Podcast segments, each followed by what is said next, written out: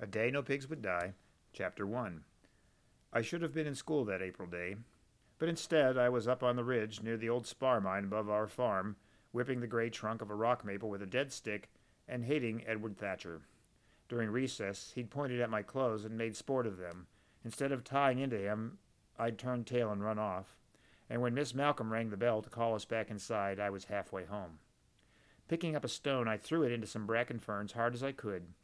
Some day, that was how hard I was going to hit to light into Edward Thatcher and make him bleed like a stuck pig. I'd kick him from one end of Vermont to the other and sorry him for good. I'd teach him not to make fun of Shaker ways. He'd never show his face in the town of learning ever again. No, sir. A painful noise made me whip my head around and jump at the same time. When I saw her, I knew she was in bad trouble.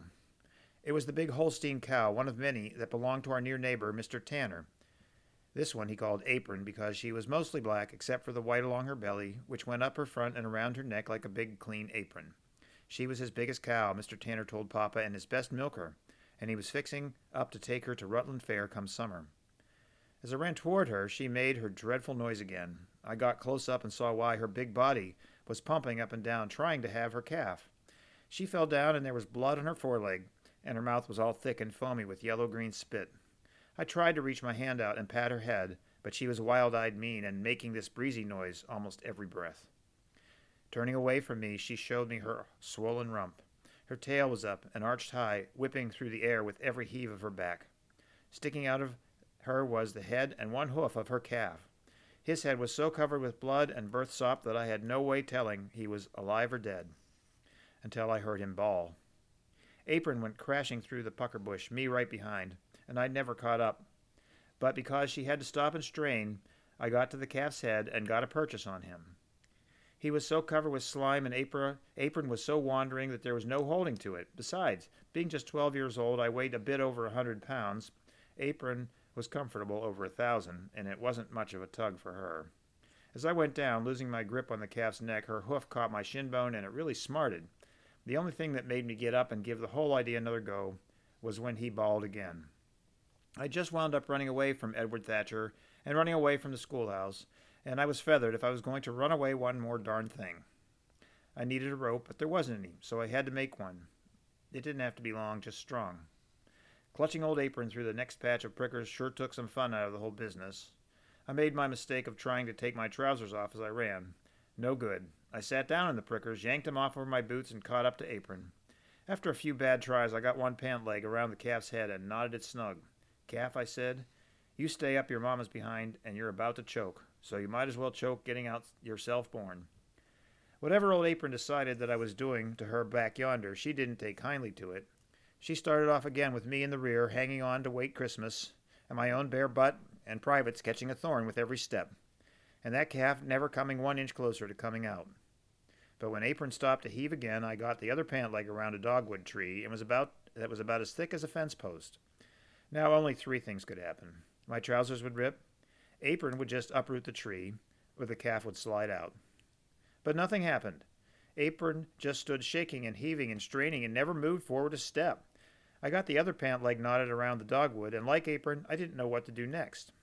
Her calf bawled once more, making a weaker noise than before, but all old Apron did was heave in that one place. You old bitch, I yelled at her, grabbing a dead blackberry cane that was as long as a bullwhip and big around as a broom handle. You move that big black smelly ass, you hear? I never hit anybody, boy or beast, as I hit that cow. I beat her so hard I was crying. Where I held the big cane, the thorns were chewing up my hands real bad, but it only got me madder. I kicked her and stoned her.